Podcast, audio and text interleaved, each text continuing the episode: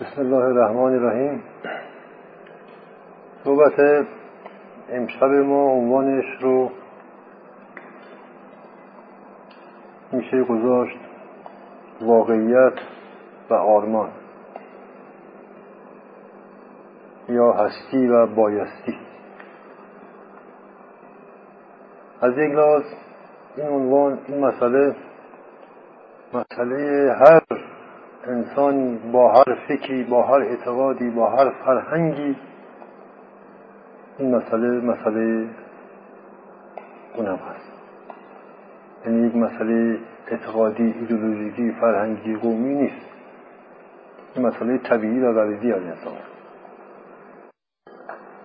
از یک لحاظ انسان رو تعریف کردن که انسان حیوانی است ایدالیست انسان حیوانی که برای ایدال های خودش زندگی می‌کنه. بر اساس ایده های خودش زندگی می‌کنه. و انسان حیوانی است آرمان خواه و انسان حیوانی است آرزو پرست همه اینا مربوط به ذهنیت انسان میشه. و این باید تو گفت موتور محرکه زندگی هر فرد و هر جامعه بشری است. از بعد به تولد تا دم مرگ همه از یه لحاظ گفت معطل و اسیر همین واقع هستند. به بیان دیگر تضاد و تناقض بین واقعیت موجود و ایده و آرمانی که در ذهن انسان هست این تضاد از این لحاظ اون موتور محرکه همه تلاش های مادی و معنوی انسان هستی و بایستی خب یک اسمی است. تقریبا میشه گفت فلسفی. واقعیت و آرمان بیان دیگری از این هست یا ایده و واقعیت. این همون تفاوت آنچه که هست و آنچه که باید باشده تفاوت بین آنچه که هست و آنچه که باید باشد. و همین بایستی رو در نقطه مقابل هستی قرار دادن. در حقیقت انسان هر انسانی متشکل از لحاظ شخصیتی و روانی و همچنین از لحاظ عمل زندگانیش از دو وجه به وجود اومده با دو وجه زندگی می‌کنه. یکی با واقعیت آنچه که هست داره دست و پنجه نرم می‌کنه و کار می‌کنه و یکی با ایده ها و آلمان ها و آرزوهایی که در سر داره. داره کار می‌کنه. بخشی از فعالیتاش افکارش برنامه ریزیهاش تلاشهاش مربوط به واقعیت های موجود هست و بخشیش مربوط به آن چیزی که نیست و قرار هست که باشد بشود. خب واقعیت موجود یا به بیان دیگر آنچه که میگیم هستی خب عبارت است از یک درجه اول هستی هر کسی هیکلشه مجموعه هوش و حواس و قرایز و نیازها و عشق و نفرتها و ایده ها و آموزه ها و تجربیات و خاطرات و حافظه و ژن و وراست آگاه و ناخودآگاه. یک وجه از هستیش وجه دیگریش هستی اجتماعی طبیعی بیرونی. طبیعت محیط زیستش جامعه و خانواده که در اونجا زندگی می‌کنه اون فرهنگ اون تربیت آداب اعتقادات اون طبقه اجتماعی که در زندگی می‌کنه اون شرایط سیاسی و فرهنگی که بر اون جامعه حاکمه. این مجموعه هستی یک انسانه هستی واقعی است. در نقطه مقابل این یک هستی فرضی مفروض آرمانیه. اون هستی رو اسمش می‌گذارن هستی بایستیه که اون در ذهن هر کسیه و تمام تلاش های هر انسانی این هست که واقعیت موجود زندگی خودش رو یعنی هستی خودش رو برسونه به بایستی که در ذهن داره.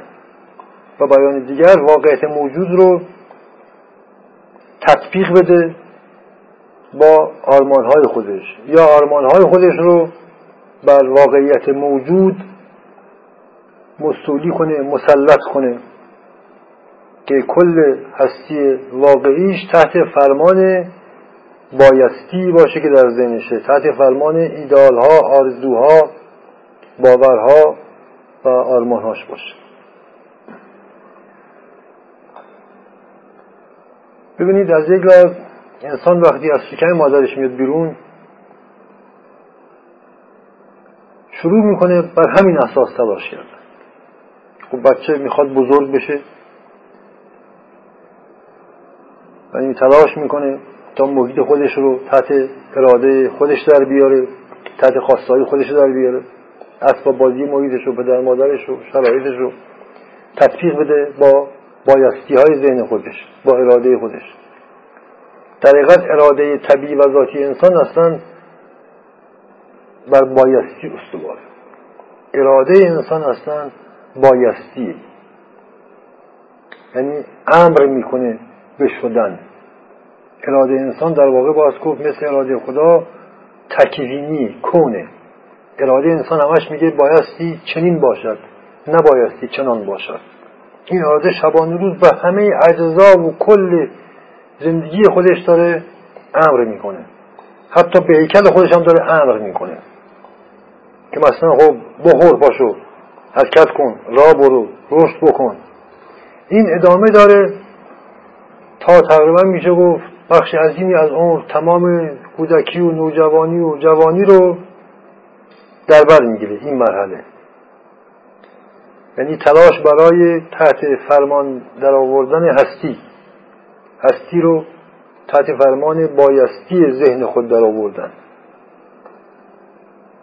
این بایستی همون اراده است در حقیقت. در انسان اراده ایه که تبدیل بشه به مجموعه ای از ارزش ها آرزوها و آرمان ها انسان به مرحله دوم زندگیش می‌رسه به نیمه دوم زندگیش می‌رسه به تدریج یواش یواش دیگه دست از بایستی ها می‌کشه. علت اصلیش هم اینه که کم کم خسته میشه دیگه. حس می‌کنه دیگه نمی‌دونه کم کم میشه گفت اصلا ناامید میشه. و نیمه دوم اون و دیگه سریپیری دیگه دورانی که کم کم انسان سعی می‌کنه ایدال ها و آرزوها و آرمان های خودش رو یواش یواش دیگه طلاق بده یواش یواش دست دست بکشه. و بلکه ایده ها آرمان ها و اراده خودش رو تطبیق بده با هستی موجود. یعنی خودش تحت تسلیم هستی و واقعیت در بیاد.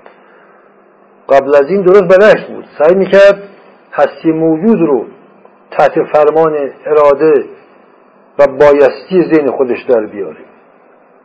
نیمه دوم یواش یواش روند معکوس شروع میشه. انسان میآموزه که مثل که دیگه دست به دست داره دیگه خسته میشه دیگه.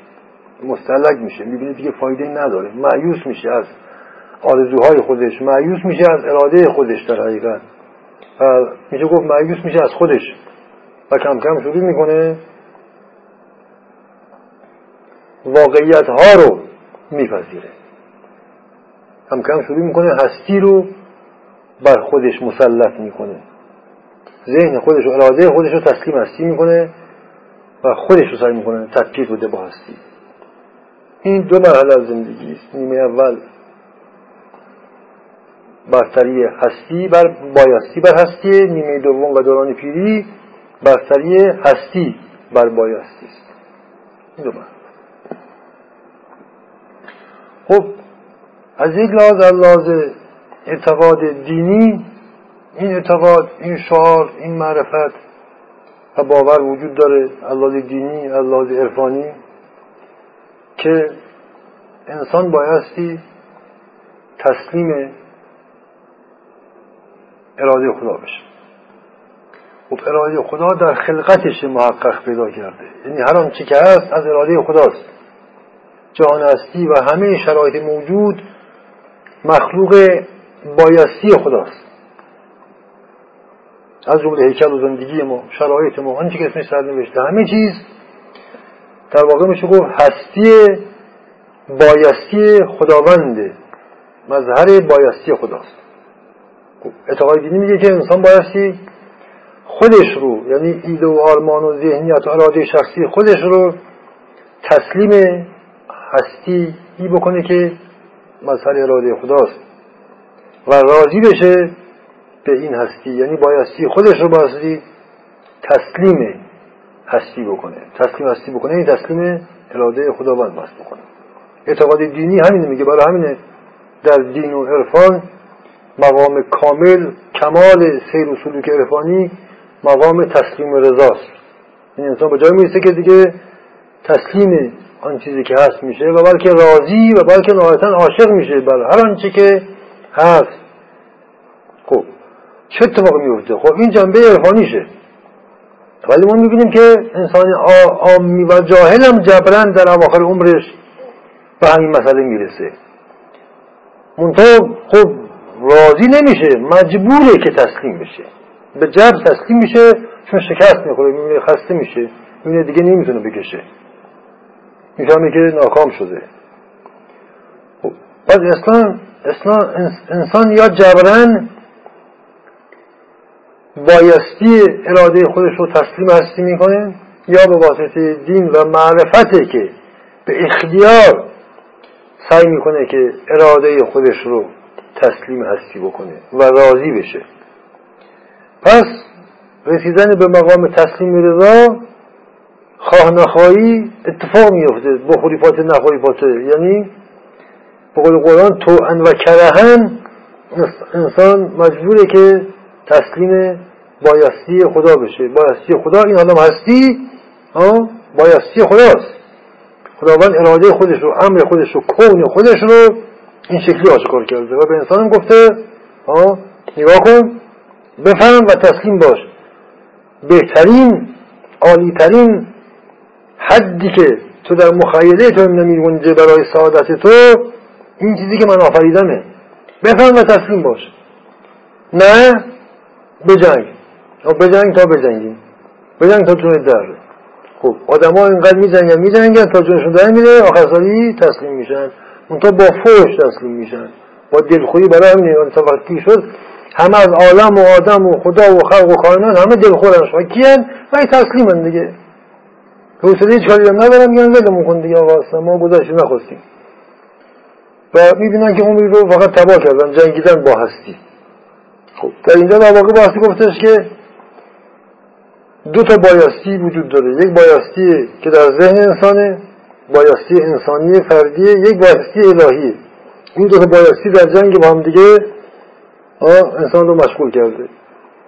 انسانی که عاقل خردمند تفکر می‌کنه تا این بایستی رو خودش تسلیمش بشه. مثل با زبون خوش تسلیم این بایستی خدا بشه. آدمی که قول داده گردن کلفته به زور دگننگ تریفیری تسلیم میشه. خب این تا اینجا صحبت رو فعلا داشته باشیم در حقیقت انسان تعریف دیگر از انسان اینه که باز گفت انسان یک حیوان تراژیک تراژیک یعنی عاقبت به شر. تراژیک یعنی انسان حیوانی است که حتما در این دنیا شکست می‌خوره. شکست انسان در این دنیا حتمی است. برای همینه که تاریخ حقیقی و پس پرده زندگی عالم عامی در این دنیا شکستی است حتمی. آنهایی که به نظر می‌رسن که اینها پیروزمند شدن در این دنیا باز گفت اینها فقط هنرمندایی بودن که تونستن ما رو بفریبن که ما باور کنیم که اینا پیروز شدن. همه در دنیا شکست می‌خورند. این یک اصلی است قطعی. همه در دنیا شکست می‌خورند. از عالم و آمی از کافر و مؤمن تا خود انبیا و اولیا هم در این دنیا شکست می‌خورند. یعنی دین اینها در دنیا همیشه شکست خورده دیگه. مگه نه؟ اینکه اکثر اینا کشته شدن بماند حالا اینو ملاک نمی‌گیریم. دین اینها. اینا البته برایشون چون مهم نبود که کشته بشه اینا این آرمانشون این بود که دین اینها در این دنیا چیکار بشه؟ تحقق پیدا کنه دیگه. تمام ارزش های معنویشون به فعل در بیاد. این چیزی اتفاق افتاد؟ نخیر هرگز. در تاریخ هم اتفاق نیفتاده. یعنی بعدشون هم اتفاق نیفتاده. ولی بر حسب ظاهر پیروانشون در طول تاریخ ظاهرا بیشتر شدن. ولی چی؟ پیروانی که فقط این که رسالت داشتن تا دینشون رو مسخ کنند از محتوا توهی کنند و مذهب شرک و نفاق درست کنند. به اسم دین حالا با خدا بجنگه شکست پس عاقبت قطعی انسان در دنیاست انسان به میزانی که این حقیقت رو میپذیره و زودتر میپذیره این انسان می‌تونه در واقع باید که انسان پیروز انسانی که این حقیقت رو فهمیده باشه تصدیق کرده باشه و پذیرفته باشه. این انسان انسانی است پیروز و قبل از شکست انسانی پیروز کسی که قبل از شکست شکست خودش رو پذیرفته باشه و بلکه به استقبال شکست خودش بره تا ببینه بعد از شکست چه زندگی خواهد داشت. چون انسان ها اکثر غریب اتفاق فقط شکست. آخرین تجربه اینها زندگی شکسته که تلخترین شکست ها خود مردنشونه. دیگه قاید شکست مرگ دیگه. تمام. انسان اگر بتونه در دوران قبل از شکست خوردن هلاک شدن و ساقط شدن و مردن این معرفت رو این رو یقین رو باور رو پیدا کنه و این شکست رو پیشا پیش بپذیره و خودش به استقبال شکست خودش بره این انسان موقعیت رو پیدا می‌کنه که می‌تونه زندگی بعد از شکست رو تجربه کنه. زندگی ورای پیروزی و شکست رو تجربه کنه.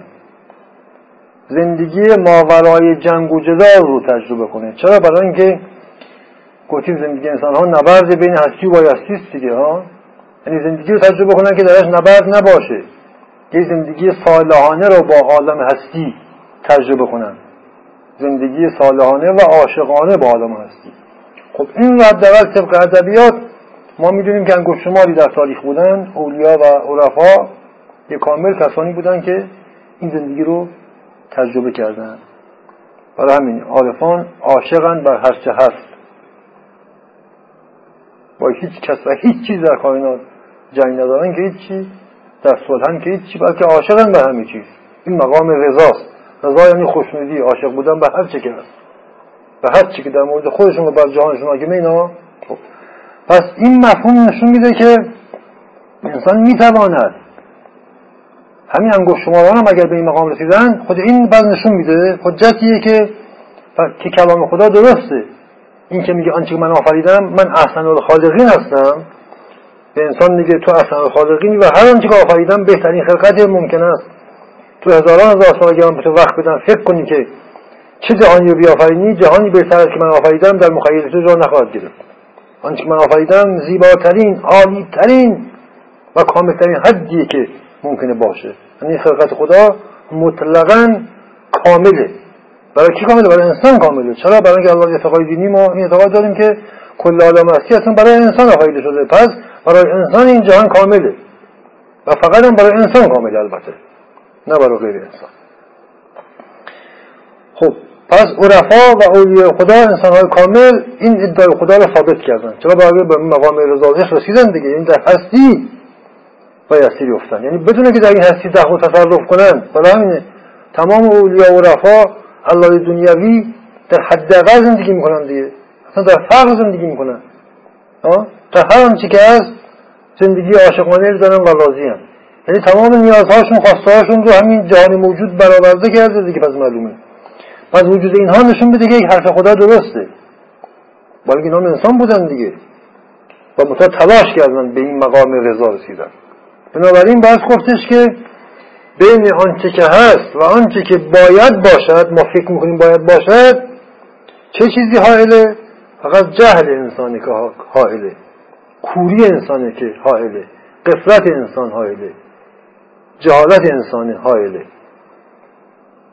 یعنی انسان اگر چشم و گوش و هوش لازم رو داشته باشه برای درک که این جهان فهم این جهان و برخورداری از این جهان هستی هیچ چیزی کم و کس نمی‌بینه بلکه همه چیز رو اضافه می‌بینه.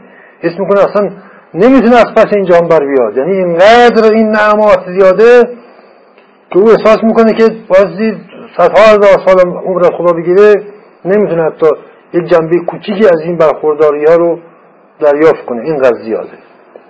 یعنی جهان رو اضافه می‌کنه بسیار اضافه در آن چیزی که می‌کرده پس بین هستی و بایستی جهله که حائله در حقیقت.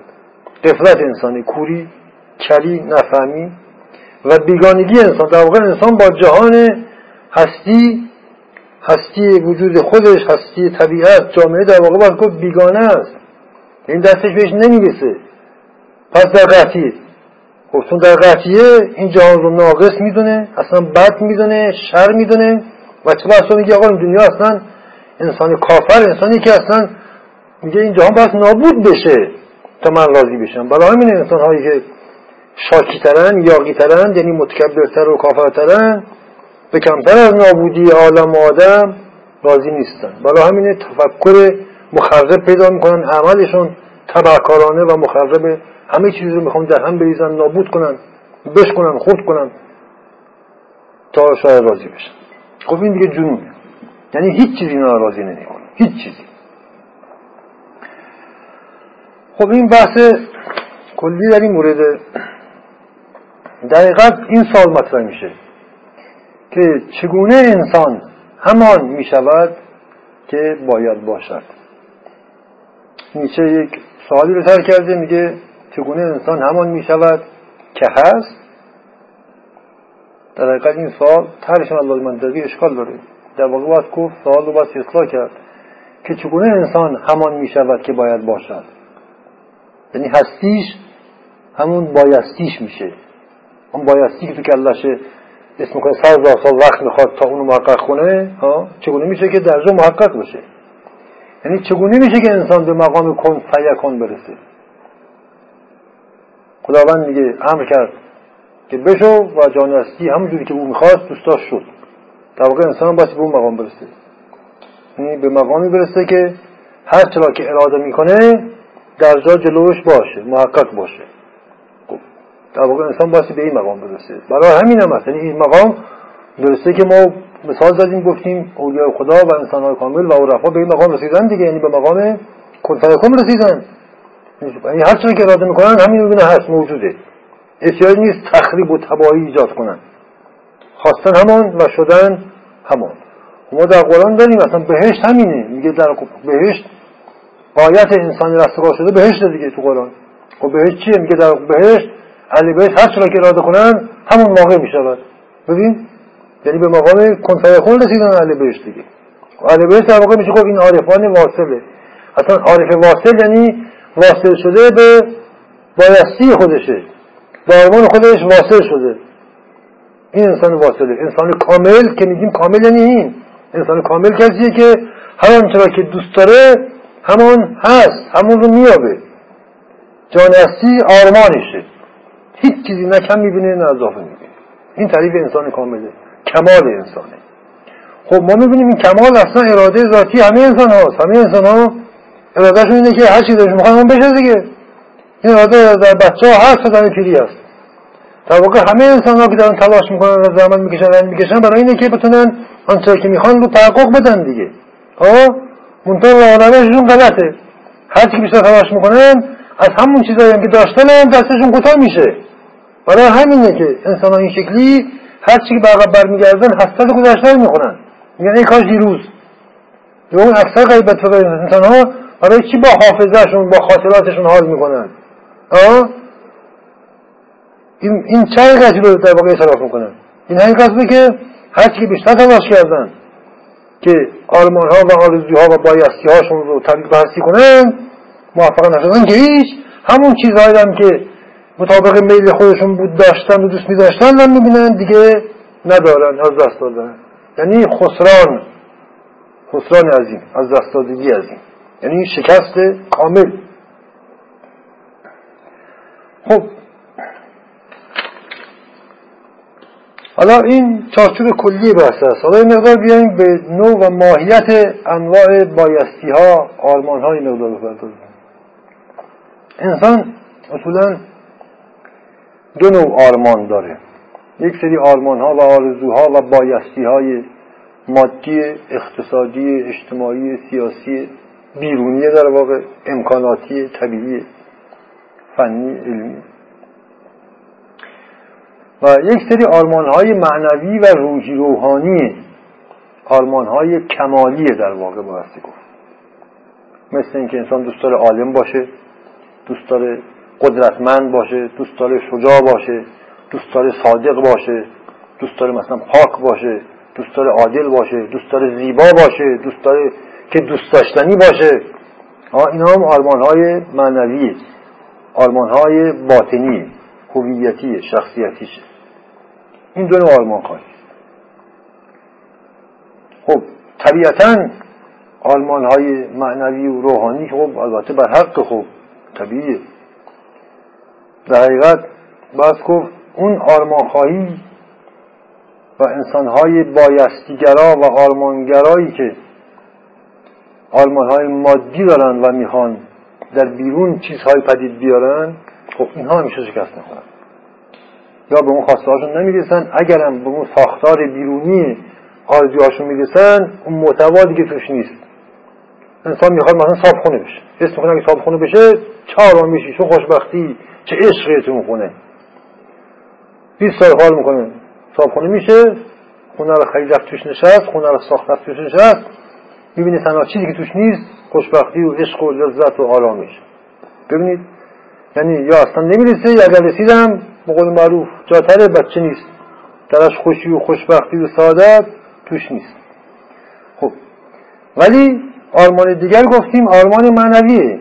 یعنی آرمانیه که انسان اینقدر یعنی این انسان یک انسان آرمانهای کاملتر و عاقلتری در واقع. یعنی فهمیده که بایستی این ارزش ها در درون خودش باستی پیدا کنه. خب این یک انسان معنوی است انسان متدین انسان اهل معرفته این انقدر فهمیده که آرامش باطنی است دنبال یک سری ارزش های باطنی میگرده. خب این انسان خب انسانی هستش که تلاش کنه راه معرفت رو معرفت نفس رو پیشه کنه. یعنی راه عرفان رو پیشه کنه این به هدف خودش خواهد رسید. چرا؟ برای اینکه ما میگیم بین هستی و بایستی جهل انسان قافله خب بنابراین انسان به میزانی که بر معرفت خودش بر بصیرت خودش بر حکمت خودش میافزاد می‌تونه جهان بیرون رو یواش یواش مظهر حقیقتی که گم کرده جهان بیرون رو همون بهشت گم شده ببینید همه جهان موجوده بهشت گم شده.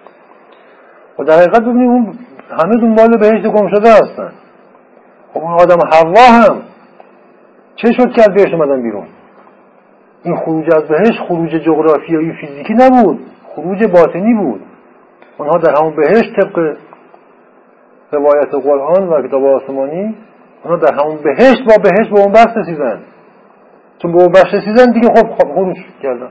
این خروج هم باطنی بوده. ظاهری و فیزیکی نبودن یه دری نداشت بگن از این در برو بیرون. این در بهشت دچار وسوسه ابلیس شدن. ما تو قرآن داریم. ها و کم کم به این فکر افتادن که چهار کنن که جاودانه بشن. و ابلیس اومد گفت برید به این شجره نزدیک بشید. آه تا جاودانه بشید. پس ببین پر اینا احساس جاودانگی رو در بهشت از دست داده بودن. یعنی بهشت دیگه به اینا حس جاودانگی نمی‌داد. حس جاودانگی یعنی حس عزت حس لذت حس رضایت دیگه. در واقع میشه اینا اون بهشت که بودن بهشت از دست داده بودن. بهشت پس در واقع میشه گفت اون ایمان و اون بصیرت بود که واسه ابلیس از دست رفته بود و اینا در همون بهشت دیگه بهشون خوش نگذشت و دچار دغدغه شدن دچار حراس شدن. همینطور که ما در این حیات دنیا هم تمام حراس ما حراس نابودیه حراس مرگ و نیستیه هر ترسی که داریم منشأش ترس از نابود شدنه. خب ببینید پس در واقع همه دنبال بهشت و است. یعنی یک جایی یک شرایط یک وضعیتی که در اونجا احساس امنیت جاودانه و احساس حیات جاوید می‌کنه. خب بنابراین پس مسئله از اول هم مسئله بصیرت بوده مسئله ایمان بوده. انسان به میزانی که اون بصیرتش اون روح و روحانیتش اون نگاه و فهم روحانیش رو از دست داد دوچار نقصان شد و احساس کرد که کم داره جهان. جهان کمه باید بره جون بکنه یه فکری یه خاکی به سر خودش بریزه. تا بتونه خودش حفظ کنه تا نابود نشه تا از گشنگی نمیره تا در خطر نیفته.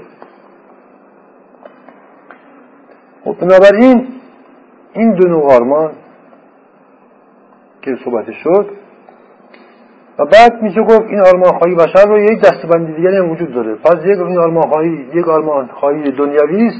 این گمراهی قفلت به شکست می‌رسه حتما. و یک آرمان خواهی معنوی است به این معنا که انسان فهمیده که جهان کامله درسته. خودشه که کم داره خودشه که عیب پیدا کرده خودشه که کور شده خودشه که دوزخ زده شده خودشه که شیطان زده شده. بعد باید این شیطان از خودش بیرون کنه. این ظلمت رو از نفس خودش باید بیرون کنه. یه کاری بایستی با خودش بکنه. جهان هستی کامله. خودش هم کامل بود. ولی به واسطه لمس ابلیس دچار نقصان شد. نقصان نقصان روحی است روانی است معنوی است. این رو احیا کنه. خب این روش روشی درستی است. وقتی که وقتی میگیم اولیای خدا عارف واصل انسان کامل که یک دونسته این نقص رو از خودش جبران کنه. این ابلیسیت رو ابلیس رو از خودش پاک کنه. تو مرتبه به وضعیت ازلی برسه یعنی آدم بشه. این که میگیم آدمیت کماله ولی همینطوره تا بشه اون آدم بشر بشه. به اون موقعیت برگرده. که بشه واقعا بشه اشرف مخلوقات. ها و حالا مستی برای او چی بشه؟ بهشت بشه. که عاشق باشه برای هر آنچه که هست. یا آرمان خواهی دیگه هم داریم. در واقع میشه گفت این دو نوع آرمان و آرمان خواهی رو کلا میشه گفت باید به دو دسته میشه تقسیم کرد. نوع فردیش و نوع اجتماعیش. یعنی یه دوی هستن که واسه کن. ثروت رو رفاه رو عزت رو دنیا رو. فقط برای خودشون می‌خوان. یه دوی هستن که همینها رو برای همه می‌خوان. خب اینها کسایی هستن که آزادی خواهان مبارزان عدالت آزادی برابری مساوات اینایی که مخصوصا در نسلهای اخیر در قرون اخیر پیدا شدن که بانیان مسلحین اجتماعی نامیده میشن. خب اینا کسایی هستن که این آرمان رو برای همه می‌خوان فقط برای خودشون نمی‌خوان. خب اینها میشه گفت در واقع ایدولوک ها و فلاسفه هستن که به اصطلاح مدینه های فاضله بنا نهادن که معروفترین اینها سوسیالیزم‌ها بودن لیبرالیزم سوسیالیزم دو تا از آرمانخواهی و مدینه فاضله که برای عامه بشر می‌خوان. خب ما دیدیم به همین تجربه دو سه قرن اخیر که این لیبرالیزم و سوسیالیسم و همچنین scientism یعنی علمگرایی به میزانی که هرچی که پیشتر و پیشتر اومد ما دیدیم که اینها هم پاس به شکست رسیدن. این ایدولوژی ها هم به شکست رسیدن. یعنی چه این آلمان خواهی دنیوی چه فردی باشه چه اجتماعی هر دوتاش قایت شکسته. این شکست فردی اون شکست کلانه شکست اجتماعی. و اما اون آرمان خواهی معنوی اون آرمان خواهی روحانی که انسان رو به مقامی برسونه که انسان ببینه که این جهان هستی براش کافیه و در واقع برخوردار بشه از گوهره حیات و از حراس مرگون را پیدا کنه خب این هم در واقع میشه گفت دو نوعه. یکی نوع فردیشه یک نوع اجتماعیشه. آرمان خواهی روحانی از نوع اجتماعیش همون راهی بوده که انبیاء الهی بنیان گذارش بودن. پیامبران بعد از اونها اولیای خدا بعد از اونها عرفا اینا همه رسالت اجتماعی هم داشتن همشون. و بیان دیگر میشه گفت آرمان خواهی معنوی و روحانی نمی‌تونه در فرد متوقف بشه. خود خود به جامعه هم سرایت پیدا می‌کنه. طبیعتا سرایت پیدا می‌کنه. یعنی یک فردی اگر به واسطه معرفت تسکیه نفس به چنین مقامی رسید خب اون مسئله رضایت میشه دیگه. همه مردم دورش چی میشن؟ جمع میشن. خود به خود مردم به رجوع می‌کنن. که از این برخوردار باشن. برای اون مسئله عزت مسئله آزادگی مسئله سعادت و رضای دیگه. خب مردم به اون نزدیک میشن که خب چه چیکار کرده که اینقدر راضیه خود به خود آرمانخواهی روحانی و باطنی خود به خود نمی‌تونه فردی باقی بمونه. خود به خود در ذات خودش دارای رسالت همینطور که انبیاء الهی رسالت داشتن اولیا رسالت داشتن. این خب رسالت انبیا با اولیاء خب البته تفاوت داشتن.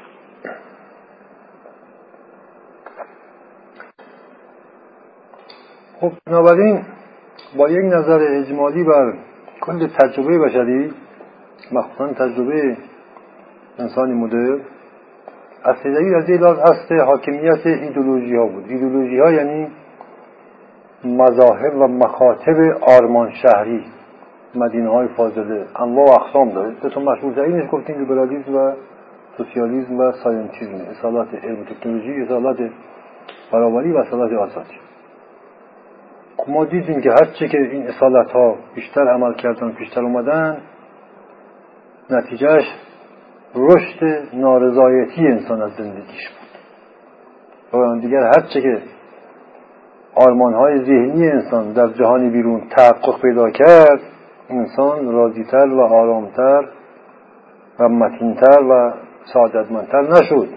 شاکیتر دیوونهتر رنجورتر معذبتر و انواع و اقسام عذابها این که اصلا سابقه نداشت در قلمرو این ایدولوژی های مدرن و مدرنیزم پیدا شد. یعنی انسان به میزانی هم که تونسته طبق این ایدولوژی های عمومی و بهشت اجتماعی بهشت های اجتماعی تونست موفق باشه در اتفاقا در موفقیت هاش دچار شکست ها و ناکامی هایی شد که در تاریخ گذشته سابقه نداشت یعنی هیچ شاکیتر شد.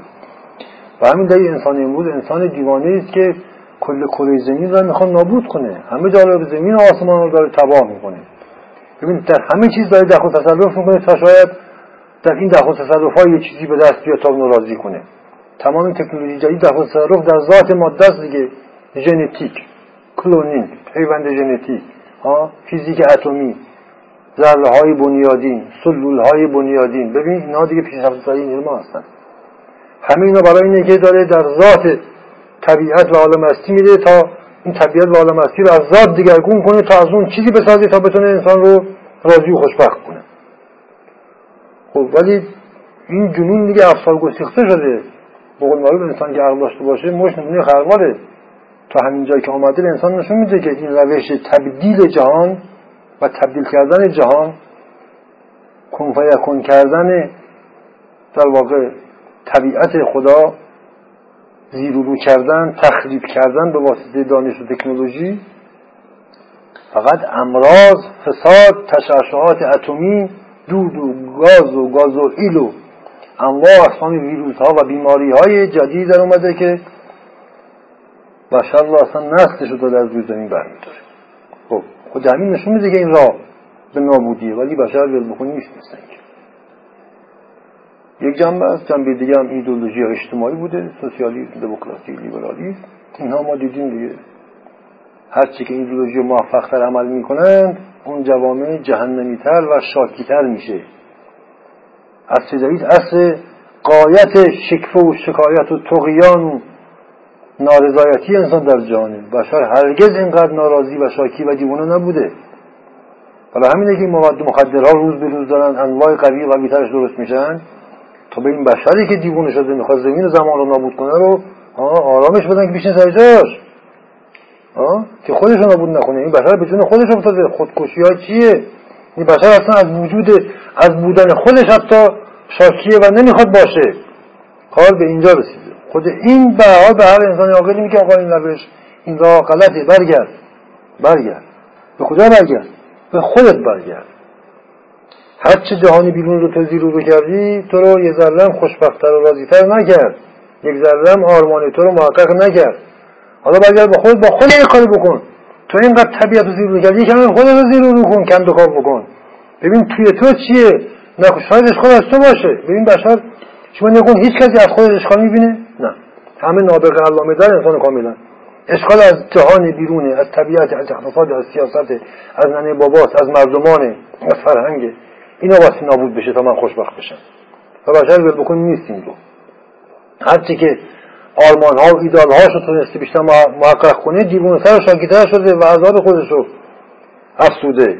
برای همین بشر امروز همش میگه ای کار جولانی پدران ما خوب بود. این نجات پرستی و گذشته پرستی و تاریخی گری بشر جدید خود نشاندنده اینه که بشر هرچی جلوتر داره میره ناکامتر و شک بیشتر داره شکست می‌خوره و پیچ و پوشتر میشه. و بازم دل بکن نیست. حاضر نیست بشر برگرده. ببین امر دین قول از میگه ها؟ ای بنی آدم بیست دیگه بیست و برگرد. به کجا برگرد؟ به خودت برگرد. لحظه این در خودت تحمل کن. شاید اشکال از خودته که چی تو راضی نمی‌کنه. این امر دینه. حالا امر دین همیشه امر رجت بود رجت به خود به خیشتن خیش. در واقع ببینید آنچه که میگیم عرفان قلم روی رضا هست رضای بر هر چی که هست رسیدن به مقام عشق و رضا. از یه لحاظ عرفان ما می‌دونیم یعنی خودشناسی دیگه. عرفان دو روی داره. یک وجهش خودشناسی است یعنی کند خواب در درون خوده. یک وجه هستی شناسی جهان شناسی جهان شناسی عرفانی جهان شناسی علمی فنی فیزیکی شیمیایی بیولوژیکی نیست. جهان شناسی عرفانی جهان شناسی از جنس شناخت جهان در جهت کمال جهانه. یعنی نگاه کردن به جهان در این جهت که من نگاه کنم که آنچه که من می‌خواهم در نقد جهان موجود است. عرفان در واقع آن اگر نوعی فلسفه حساب بشه آن فلسفه است که بایستی رو در هستی می‌بینه. ایدئال رو در رئال می‌بینه. آرمان رو در نقد می‌بینه. حقیقت رو در عین واقعیت می‌بینه. عرفان یعنی این. عارف کسی که اون حقایق و اون بهشت گم شده و اون آرمان های لدنی و ازلی و آسمانی رو در زمین و نقد و موجود می‌بینه. خب بس می‌بینه یعنی چی؟ بس می‌بینه دیگه. بس بصیرت پیدا کرده. بس هوشی پیدا کرده. چشمی پیدا کرده. فهمی پیدا کرده که می‌بینه. چون می‌بینه ازش برخورداره دیگه. رضا راضیه. بنابراین اون مقام رضا در عرفان قناعت و نمی‌دونم ریاضت نیست. این عرفان نیست نه. عارف حقیقی به مقام رضا رسیدن کسیه که از تمامی های قلبی خودش برخورداره چگونه برخوردار شده آیا جهان او جهان دیگری است؟ نه همون جهانی که همه باش زندگی می‌کنن. نگاه او و فهم او هوش و گوش و شنوایی و لمس و بو و شامه او فرق کرده. لذا با نفسی که می‌کشه با هر چی که هست که می‌خوره با تماشایی که از جان می‌کنه تمام آرمان ها و نیازهای روحی و معنویش هم برخوردار میشه. آنچه او رو برخوردار کرده معرفتشه معرفت نفس. ببین این که از میفرماد که جهنمی جز بی معرفتی نیست بیان دیگرش اینه که بهشت حاصل معرفت نفسه. و در واقع بهشت چیزی نیست که باید باشد بیا باید بیافرینی. نه. جهان هستی بهشت است در حال باید جهنم هم هست. بستگی به آدمش داره برای جاهل جهنم است. برای عارف همین جهان بهشت است. پس فرق بین جهنم و بهشت فرق بین جهل و معرفته حالا این سال می‌تونه مطرح باشه که این رضایت چگونه حاصل میشه؟ خب ببینید ما دو تا کانون ادراک و دریافت داریم در انسان. یکی ذهن یکی دل. و این دو روی رضایت یا شکایت انسانه دو روی کفر ایمان انسان از یه لاز ایمان همون رضای کفر همون تقیانه همون انکاره همون جداله. جنگ با عالم هستی این کفر. این کفر می‌تونه؟ اسمش چه می‌تونه انقلابیگری هم باشه. فرقی نمی‌کنه. از یک رضای رضای ذهنی است. یعنی رسیدن به این معرفت که جهان هستی آنچه که هست فهم منطقی این که آنچه که هست کافی است. کماله. ولی این کفایت نمی‌کنه. چرا؟ برای اینکه اون رضایتی که انسان رو به جهان هستی متصل می‌کنه و راضی می‌کنه رضایت قلبی است. قلب بایستی راضی بشه. کمالش اینجا چه بسا انسان الله معرفت ذهنی و منطقی اینها رو می‌دونه تصدیق می‌کنه. که خداوند آنچه آفریده کامل هیچ کم و کسی نیست. اینها رو می‌دونه درک می‌کنه در همه جنبه ها ولی نمی‌تونه راضی باشه. تسلیم این جهان هستی باشه. تا بتونه از جهان هستی برخوردار بشه. این تسلیم بودن بگیم. تسلیم خفت و خاری و جبر و زر و زور و تزویر بودن نیست نه. خیلی فکر می‌کنن عرفان و دین به این مفهومه. تن به خفت و خاری و جبر و بدبختی و حقارت دادنه نخیر عارف انسان اهل معرفت. ارتباطی کاملا دگر و برتری با جهان هستی پیدا می‌کنه. او اصلا با جبر و خفت و خاری اصلا سر کار نداره. او با درب دیگری از جهان بر این جهان وارد میشه.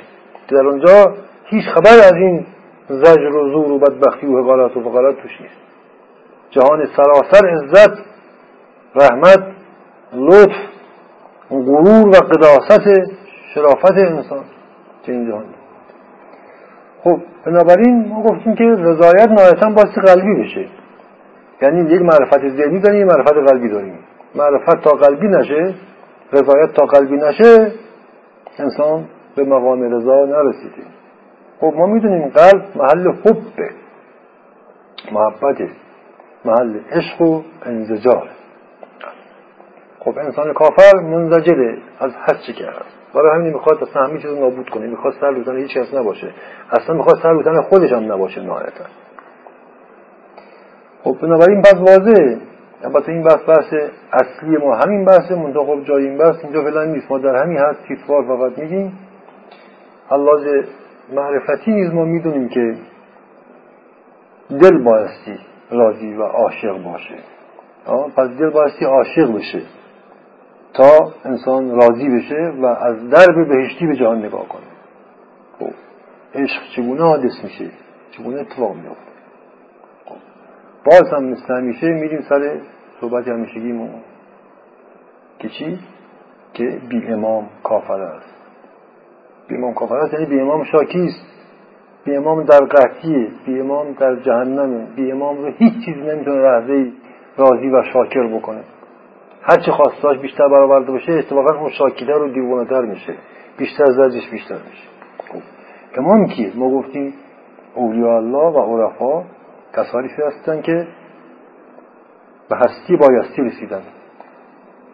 به اون هستی که بایستی و آرمان انسان ها رسیدن. یعنی حقیقت رو در واقعیت نقد می‌بینن و ازش برخوردارن. خب. از اینا در واقع باید گفت مثل عشقن دیگه. مثل عشق به خدا هستن. مثل محبت و دوستی و صلح با کائنات هستن. برای همین گفته میشه که انسان کامل انسانی است که به مقام صلح با آدم و آدم رسیده. همه چیز دوست داره. برای اصلا چیزی بدی نمی‌بینه.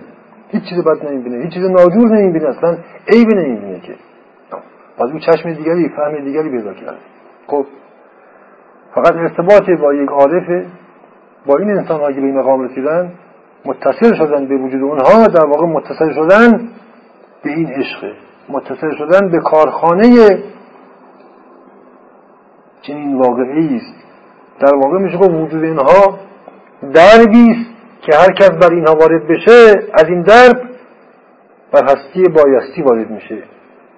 یعنی بر آرمان شهر وارد میشه بر بهشت خودش وارد میشه. از درب وجود اینها. برای اینکه خود اونها به این مقام رسیدن. هر کس به اونها ملحق بشه در واقع باید گفت به اون بهشت موعود در این جهان ملحق میشه. یعنی بر عشق جهان بر کمال جهان بر جلال و جمال و جبروت آدم هستی وارد میشه. این بحثی که ما البته همیشه داریم. در رابطه با امامت مسئله معرفت نفس. چرا؟ برای اینکه امام یاری میده به تو که اهل باطن بشی خوب تا بر خودت وارد بشی. تمام بدبختی و شکست انسان در بیرون انسان در بیرون از خودش شکست خورده است. وقتی برگرده در درون خودش وقتی به درون خودش بره و در جای خودش بشینه در واقع بر جای کی نشسته؟ بر جای خدا نشسته چون انسان خلیفه خداست. دلش عرش خداست انسان. چون انسان از خودش بیرونی و بیگانه از خودشه خب پس از جایگاه خدایی خودش خارجه. وقتی بر جایگاه خدایی خودش برگشت نشست این انسان انسان کامله از این دیدگاه از چشم خدا به خلقت خدا می نگره از چشم خدا به خلقت خدا نگریستن یعنی بر کمال و جلال و بر بهشت نگریستن و بر بهشت جهان در حقیقت وارد شدن امام به تو کمک می‌کنه که به خودت برگردی در خودت بنشینی بر جایگاه خدایی خودت بنشینی تا از خداییت هستی برخوردار بشی. تا آدم هستی رو کمال آرمان خودت ببینی و بسیار برتر از آرمان خودت ببینی. و بگی خدا کافی است و عالم هستی هم کافیه. کافی و سلام.